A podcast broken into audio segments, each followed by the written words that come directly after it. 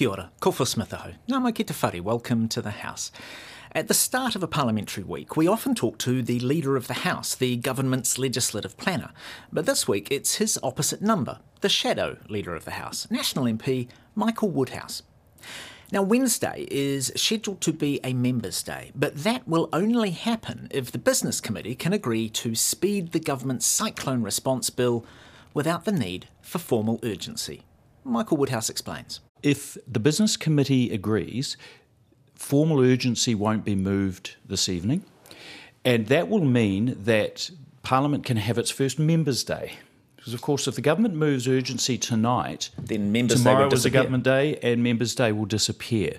Now, Members Day is an important day for certainly opposition members, but even um, members of the governing parties that aren't ministers. Yeah, any backbencher. The government sets the agenda and decides what bills are being debated, except on a Members' Day, which we try and have every second Wednesday of House sitting weeks. And we're now in the middle of March and we haven't had a Members' Day yet. So that's rather unusual for a couple of reasons. The kick-off of the year was a bit later because of the way Waitangi Day fell. Then we had the cyclone week that was lost. And you were so, going to have one on a morning a couple yes, of weeks we ago, but the whole, the whole week disappeared. Anyway. And the reason for that was because we're actually a Members' Day behind last year. And then the Leader of the House at the time, Chris Hipkins, committed to having extended hours to try and make that up. We had to cancel that. So we're now effectively two members' days behind, even with this week's Members' Day. And hopefully, um, I'll work with Grant Robertson to make sure we catch that up through the year.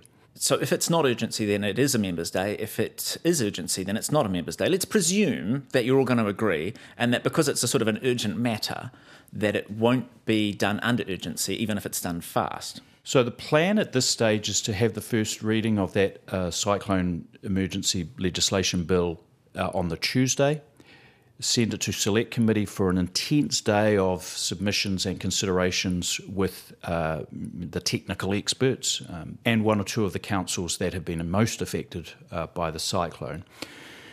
Speedily report that back to the House on Thursday, and then, by if agreement can be reached with the Business Committee, pass it through remaining stages on Thursday afternoon. And as listeners would know, that's quite a tight process if the government doesn't get consensus or, or, near unanimity on that approach, they may well use the lever of urgency. But I know they're not really inclined to want to do that. The scrutiny of the amount of urgency that had been taken by parliaments in the past has meant that both governments have tended not to take urgency if they can avoid it. We'll see it in May, I'm sure, with the budget urgency. That's a, a normal part of the process. And we may have urgency as we approach the end of the period before the election campaign, we may see some urgency then. Yeah. But by and large, we have a vehicle of um, extending hours into the mornings of uh, where we wouldn't normally sit.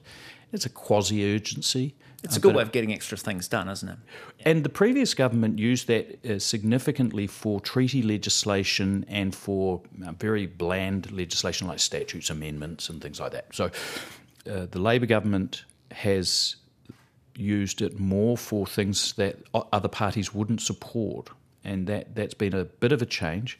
But yeah, I think it's a it's a it's a handy thing to have if you're in government. It's been a weird few years. Parliament seems to be endlessly trying to catch up on lost time, caused by one unprecedented event after another.